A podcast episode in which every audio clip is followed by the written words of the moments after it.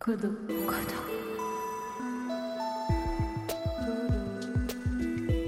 Codo. Codo. Aujourd'hui, au micro de Codo, on met à l'honneur Elizabeth Hale.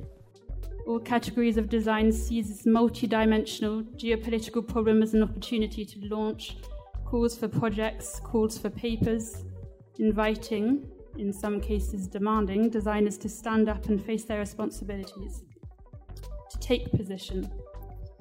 Elisabeth est chercheuse en design au CIDRE, cycle design recherche, à l'école supérieure d'art et design de Saint-Étienne et enseignante à l'école supérieure d'art et design de Valenciennes. Elle propose une recherche sur la relation entre design, responsabilité et engagement civique. Elle a consacré une partie de son travail à la jungle de Calais et développe actuellement la notion de docu-design qui vise à réexaminer le rôle du designer à travers sa capacité à documenter les situations de transit. Bonne écoute. So I'm Elizabeth Hale. As said, I'm part of the Cycle de Design Recherche at the ESSAD in Saint-Étienne, and I'm also a teacher at the ESSAD in Valenciennes. Currently developing DSRD, so a Diplôme Supérieur de Recherche en Design, uh, under the guidance of the amazing Tiphaine Kazi-Tani, um, that questions the role and impact of design in complex transitional spaces, with whom I'm also a guest researcher at the Magasin Grenoble this year. I'm also very interested, um, as said, in the political commitment in design and the potential frictions between being a good designer and a good citizen. Uh, so, for roughly the next half hour, I tried to break this talk into three parts uh, to concentrate on some of the questions behind the starting point of my research. So, behind you, uh, well, behind me and in front of you, you have um, some of the key dates of the Calais jungle. So, firstly, I'm going to start with a sort of narrative of how this research is so deeply rooted in this place, which is the Calais jungle. They'll then try to develop the design related queries or failures that arise um, there, leading me to doubt the pertinence of design in any form, to then present the genesis uh, of what I later considered was a docu design practice.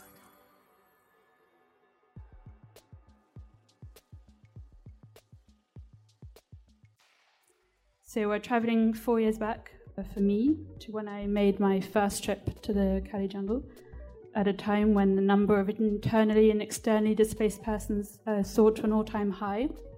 So the number of migrants arriving in Europe was multiplied by four, arriving at a total of more than a million in one year. Uh, arriving on site, I discovered this world town that was completely organized in neighborhoods. Its high street that housed, rest- housed restaurants, cafes, barbers, grocery shops, hammams, with a very eclectic architecture. Um, built with fan materials or materials brought over from Britain by volunteers. Housed several geodomes that are all scattered in the South Zone. Um, there was a legal centre built by Carpenters Without Borders, hundreds of prefabricated wooden shelters, um, each one interiorly decorated by its inhabitants. Each evening, the high streets' neon lights lit the passage for what was the jungle's rush hour. Makeshift stands um, and stalls took place as people um, started to sell things. While some people merchandised, others prepared for a long night of trying. That would mean that they would spend hours and hours, most of the night, attempting to cross the Atlantic Ocean by boat or by train, hidden in a car or lorry. By morning, they would, for the most of them, return defeated and very often wounded. Um, so I'd like to read the forward of the paper to you, because I imagine that most of you haven't read it. So. The Calais jungle is older than I am. Since 1990, Calais has been a place of transition for thousands of migrants trying to reach the United Kingdom. This island, the embodiment of a promised land, the last stop of a journey that has in some cases lasted years. I set foot in the jungle for the first time in January 2016. It stretched over 18 hectares. At that time, there were give or take 5,497 inhabitants, 182 families, 205 women, 651 minors, 423 of whom were unaccompanied. On the 18th of January, a 100 metre perimeter was cleared around the camp, forcing those who had once lived there to move elsewhere. This space, nicknamed the No Man's Land, allowed for better visibility of those entering and leaving the jungle. During the month of March, 7.5 hectares were destroyed. as the southern zone of the camp was dismantled, taken apart piece by piece in front of its recent, inhabit- recent inhabitants. Locals and medias from near and afar. 129 minors disappeared during the demolition. The temporary accommodation centre was installed.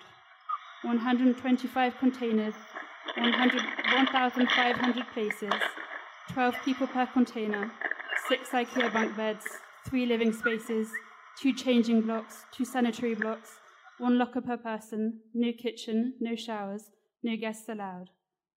During the summer of 2016, the number of inhabitants swelled to nearly 10,000, now living on nearly half as much land. The invisible became too visible.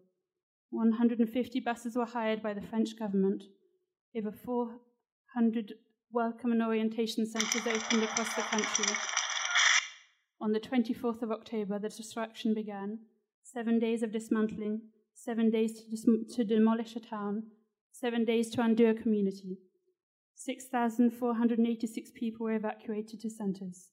The third age of the jungle ended, but the infinitive loop continues.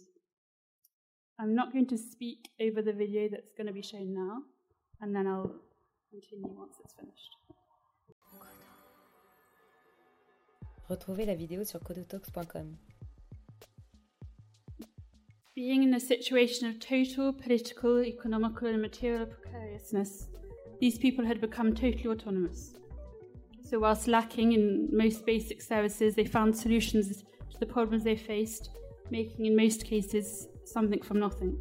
The most important being the ultimate two P's papers and phone. They had no need, it seemed, for an on site designer. What I could do as a designer was very unclear. It seemed that it was very uncalled for to have any form of material solution in view of the urgency of the situation. This led me to question um, what, why I had thought that design had some sort of role to play, any form of responsibility in this situation. Something attained during my years as a design student had egged me to consider this huge societal grey area as a situation that design should be looking at. My design school education had led me to believe that problems, whatever that may mean, necessitated a form of materialized solution.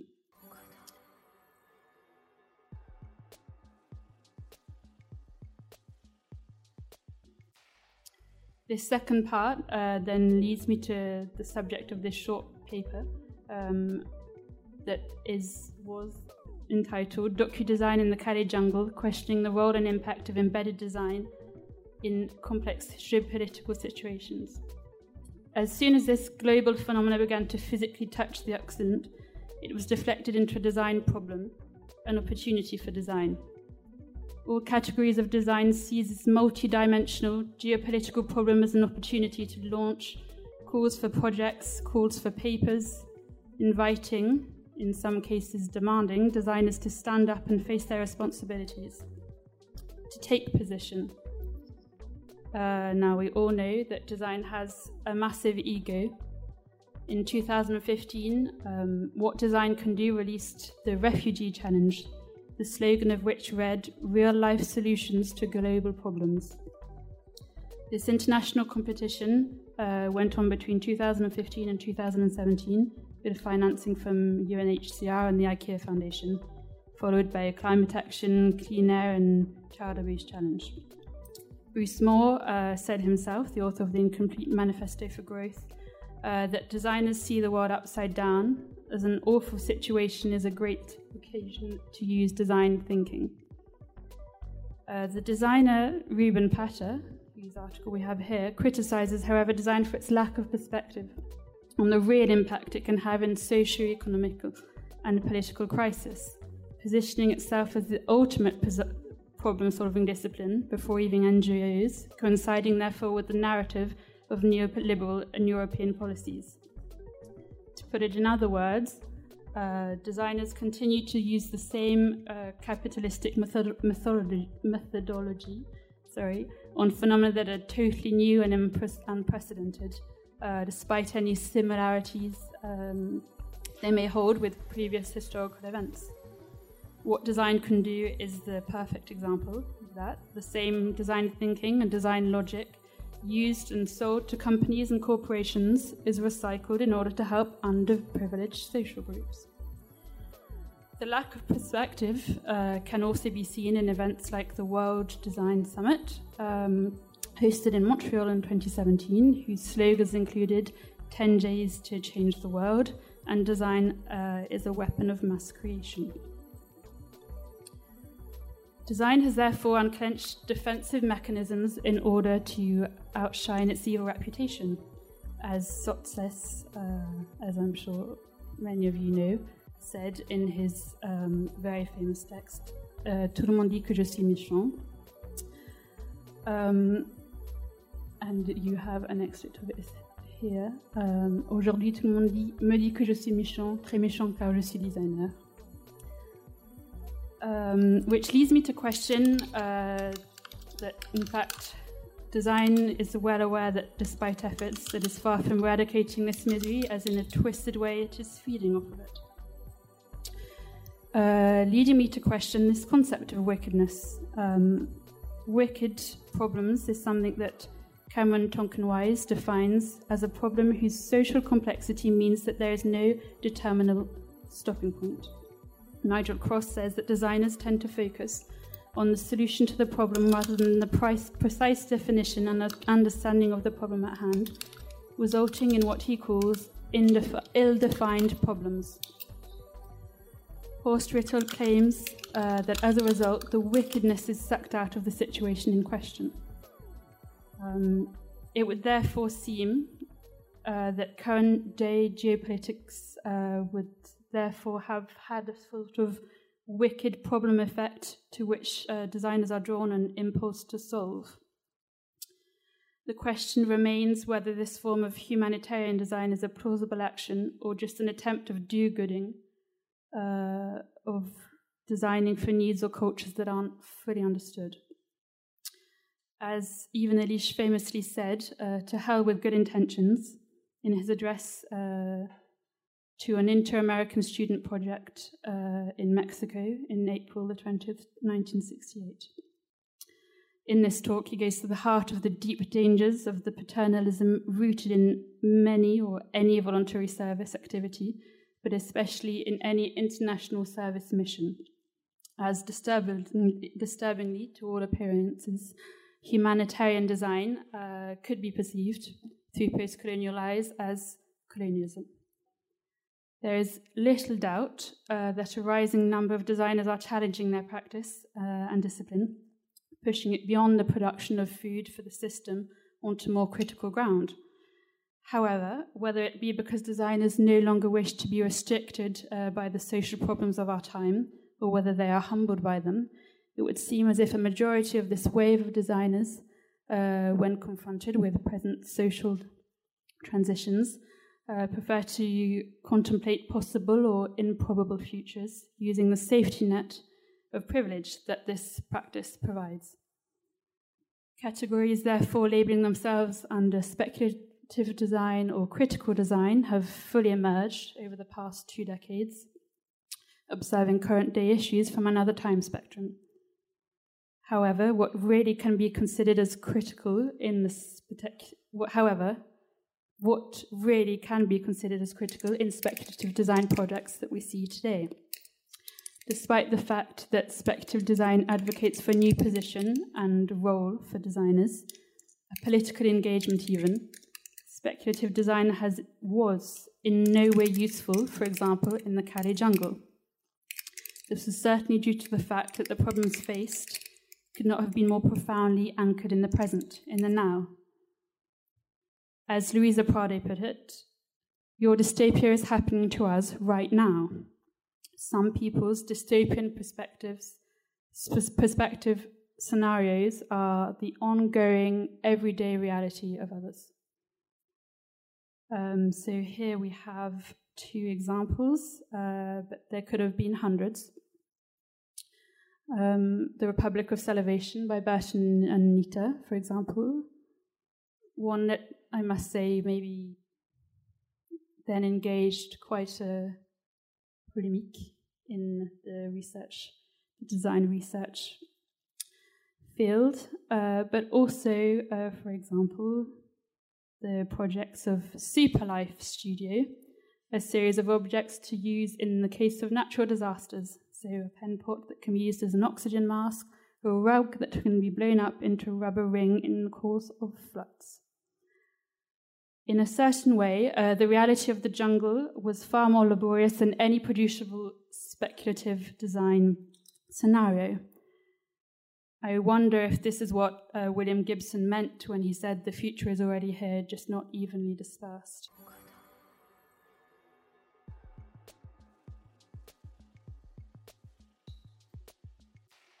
Well, this leads me to question if design, therefore, had any possible way of politically and ethically being, and usefully practiced, or if in fact it had become a privileged way of looking busy.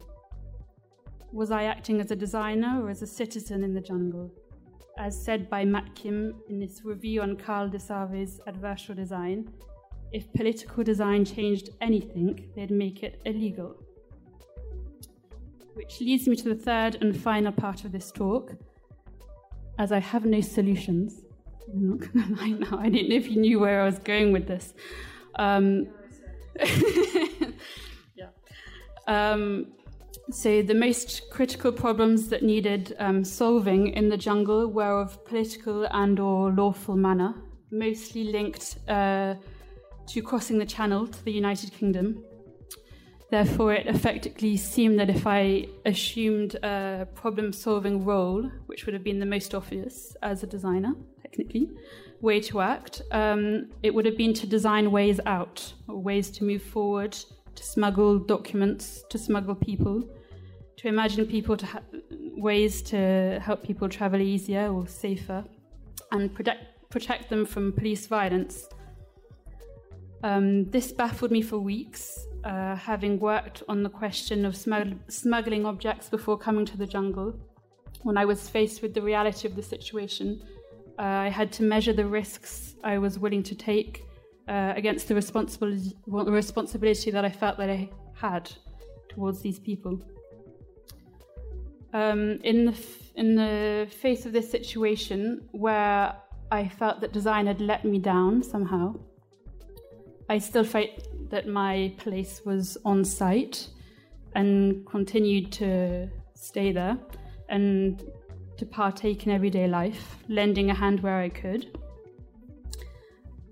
By just being there, uh, I also started to learn knowledge on how things worked.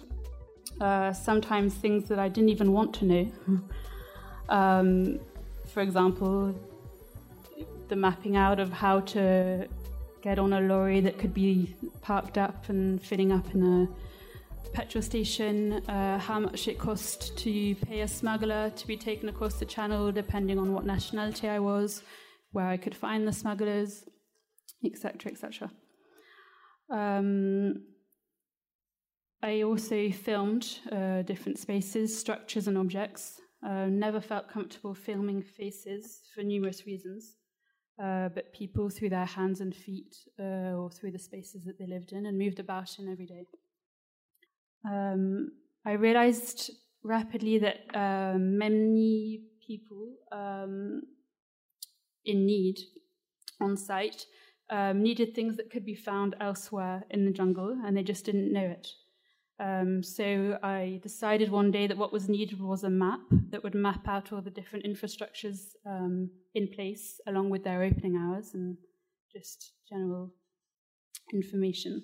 So I did just this um, with what I had on hand, which was a felt tip pen um, and a sky view that Google Maps had, obviously, before the jungle was there, because you, know, you never want to show what's actually going on.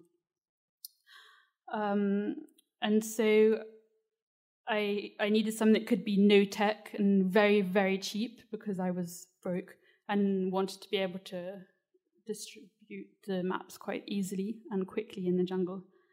Um, so I would, I drew the map and then went back to the design school that I was studying at at the time in Angers, uh, printed out as many as possible for as little as possible, and then headed back up to Calais to distribute to distribute them. Um, however, as the jungle was forever evolving due to arrivals, um, departures, and mostly to police dismantling, um, the map had to be forever updated. Um, and so each time I had to cut out the bits that no longer existed or had been moved elsewhere and replace them, which meant that then um, each map I felt had become useless. It was only at a later date that I realized that, in fact, all these maps that had lost their primary function, which was to serve the people that were living there, had become a form of testimony to how this place had evolved over the months of, his, of its existence. Uh, it also showed, uh, for example, it became material proof that the French government's plan to evacuate the whole of the South Zone in March 2016 didn't work um, because after days of destruction, uh, everyone just moved their belongings, sometimes their homes, to the North Zone that was going to be kept, which meant that just the same amount of people um, were living on just half as much land, making the living conditions even more unbearable. Um, I therefore decided that the role I could undertake as a designer was just not the one that I had expected, or the one that was expected of me. I had to reset the preconceptions of design, uh, a design destined to save the world. Uh, this, so this should not be seen as an attempt to improve or transform the discipline, but be a way to use the designer's tools to reconsider what exists, what determines a reality, and to whom that reality belongs, to find and try to understand and reveal mechanisms, to ask the design questions of who and what, to understand why and what if. In between trips, I invested the caves of my school in order to have a space uh, that was open to anyone who wanted to come. Uh, it became a place where I also could investigate and better understand what the jungle was, retracing its history and its previous sites. So you saw, you had a glimpse of that at the beginning. Um, I also was able to study the changes in the maps, document them, and follow what was going on on site through WhatsApps and Twitter when I couldn't be there. All the long, uh, beginning to understand through scientific data that the unbelievable reality that what I was seeing, as opposed to any speculative design, was most certainly a glimpse of tomorrow's world, and the fact that we had no idea about how to deal with the Calais jungle was just proof that we had no clue as to what to do. Um, I must stress that where I stood and through whose eyes this all of this was being seen is so important. Um, through my privileged eyes, uh, I have presented this project once before at a conference, and I was put in a section called post-colonial engagements. Post-colonial, and I have to stress that the the importance of vocabulary, the vocabulary we use as designers. Um, as a young British white woman, I was freer in some ways uh, to walk around the jungle than many of the people that lived there. I had the privilege of being welcomed into most of the communities. Um, that meant that I could draw the map because I could walk around the jungle in a way that was safer than most of the people that lived there. So I used or abused, in some ways, my position. And it's very important, I feel, to be aware of that. It is the case, as well as most of my on the ground work, um, how I've been perceived and able to work is also very heavily influenced on how I may outwardly portray my position, nationality, and sex. And as it's not nice to admit, um, I do feel it's something that we have to be fully aware with when practicing and teaching design.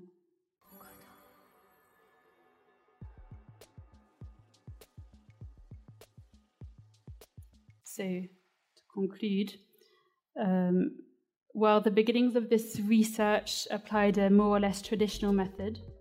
In other words, a design problem which needs a design solution the situation in which it was integrated caused a disruption of the conventional design process.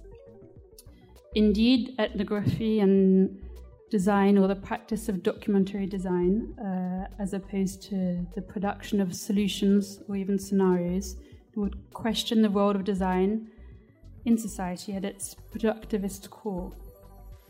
This method would therefore redefine the role of design in precise and complex situations by integrating the observation and documentation of a reality instead of the search for solutions or speculation. Thus, going against the vocation of design and its essence, which is to change, transform, improve. Thus, at the frontier of research and practice in new forms and new formats, this could constitute a solution that compensates the fact that the tools available are no longer adapted to the, to the demands, leaving designers the possibility of making the experience of situations, of observing, deciphering, analysing, and giving shape to current phenomena. These shapes and formats would intentionally create artifacts according to various typologies, potentially and infinite, infinitely, depending on the fieldwork in question. With an ethical concern for any design inter- intervention in the field, I never wanted to consider this territory as a manipulable environment. However, since this testimony, despite the various forms of collaboration uh, from which it is the result, remains mine, I have a reservation as to whether the impact of any production carried out by a third party, that is to say, someone who is a direct witness and not an integral part, uh, deserves to exist at all. The only way of acting, uh, in my view, in this context, was precisely that of a spokesperson designer. However, uh, this positioning is not entirely immune to criticism, in particular from which may be addressed to humanitarian design. Thank you very much for listening.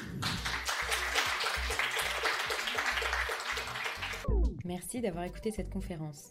Elle est extraite du cycle Towards Sharing Common Futures, impulsé par l'École des Arts Décoratifs de Paris. Pour aller plus loin, retrouvez des contenus relatifs à cet échange sur codotalks.fr. On se retrouve aussi sur les réseaux sociaux à Codotalks pour retrouver nos intervenants et les prochains rendez-vous inédits. Merci à toutes les personnes qui ont participé de près ou de loin à la création de ce podcast. Vous êtes incroyables. Et surtout, n'oubliez pas de partager le savoir et reprenez connaissance.